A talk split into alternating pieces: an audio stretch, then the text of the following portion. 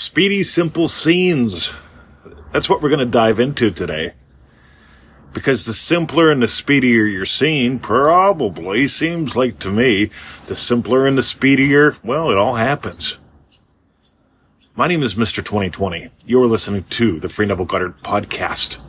And one of the things that we notice is people, we, as human beings, we love creating complication. And we can't help it. And that's all right. Because no one ever really taught you or guided you in letting it be sweet and simple. So we've got Brett Manifesting Mastery who sent me a really cool question because his rational brain wants to do what his rational brain's designed to do. And we're going to dive into his question right now and we're going to reveal some magic. Ready? Mr. 20, I want to ask when I do my Feel It Real sessions, should I keep doing the same things over and over or change them? Such as I walk into my accountant's office. He is sitting there in a sharp black pinch-striped suit with a red tie. I smell the coffee brewing and I hear my favorite song play in his office.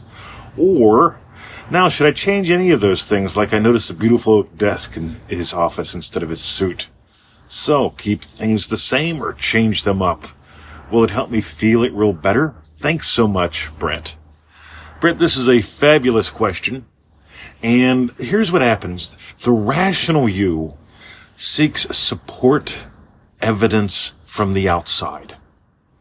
The magical you shines forth. The magical you holds evident. Rational seeks evidence. Magical holds it evident. And what do I mean by that?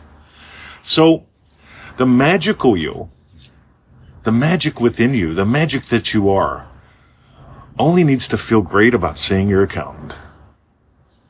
See, I didn't have an accountant before I had an accountant. So I didn't know what he looked like. I didn't know what color tie he wore, what kind of office he was in. Uh, you may already have an accountant. I don't know. But so I let it be 100% about me literally feeling a folder in my hands and feeling good about what I just heard. And so there's this feeling on the inside. I also, I know what a doorknob feels like. I know what a door feels like. So when I touch a door or touch a, turn a doorknob, I can feel that. And so something really simple, just me feeling what I would feel if I got great news from the accountant done. Thanks, buddy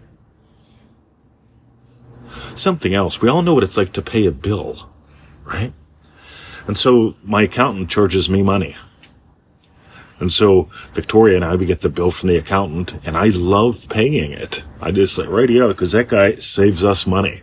So, so I, I could imagine that. But the biggest key with this, as far as I can tell, I have one scene per session, one session per wish and and I get in the habit of really just nailing stuff. And if I notice it gets unnailed, I nail it again. Just sort of like fixing the fence, right? That's what I actually call this, fixing the fence. Once you fix the fence, you don't got to fix it until the fence needs fixing again. So if you could nail the feeling of, you know what, I just got great news again from my accountant. I love this guy. What's that feel like? And you could feel it while holding a, while feeling a folder in your hand, maybe while touching a door. See, you can, you can add other sensory bits into it. Feel what it feels like to shake his hand. That kind of stuff. But let it be one little snapshot in time. And by the way, you're going to get, uh, you're on day 21 in manifestingmasterycourse.com. You're going to get to a lesson where we call it collapsing to a point. And it's, it's that one little bit that you allow to repeat until you nail it. For Victoria, it was the click of the cottage door. When we were imagining the cottage restored because the hippies that squatted on the, on the land, first they built a one room cottage, then they extended it to two, then they got title to the whole valley, like over $1.5 million worth of property. Then they built the, the, the, the main house out of mud. Really cool.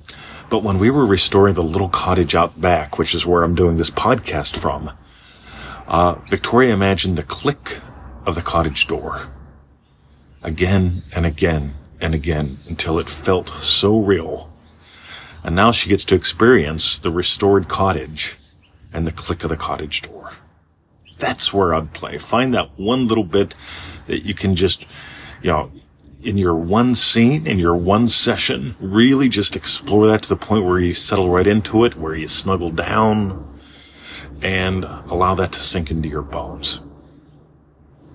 And if you got gold today, Brett, I've got two suggestions for you. If you want to dive into some really cool stuff that relates to this, go to NevilleGoddardStore.com. We've got the Secret of Surrender pack. That's really good. Uh, teaches you how to snuggle down into stuff because a lot of people try to force it. And any kind of force keeps it elusive. It's almost like playing mental pinball. But Secret of Surrender, the Secrets of Surrender course, that's a cool little one.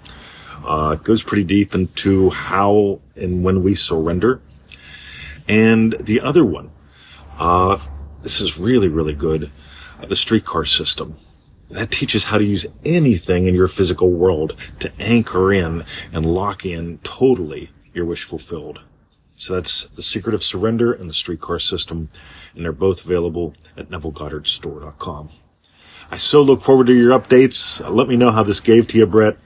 And now let's imagine up something yummy. See, I'm going to imagine you inhaling your wish fulfilled and me celebrating that. What's it feel like to me when I know you've nailed this? That's what I'm going to imagine up as we go into the silence.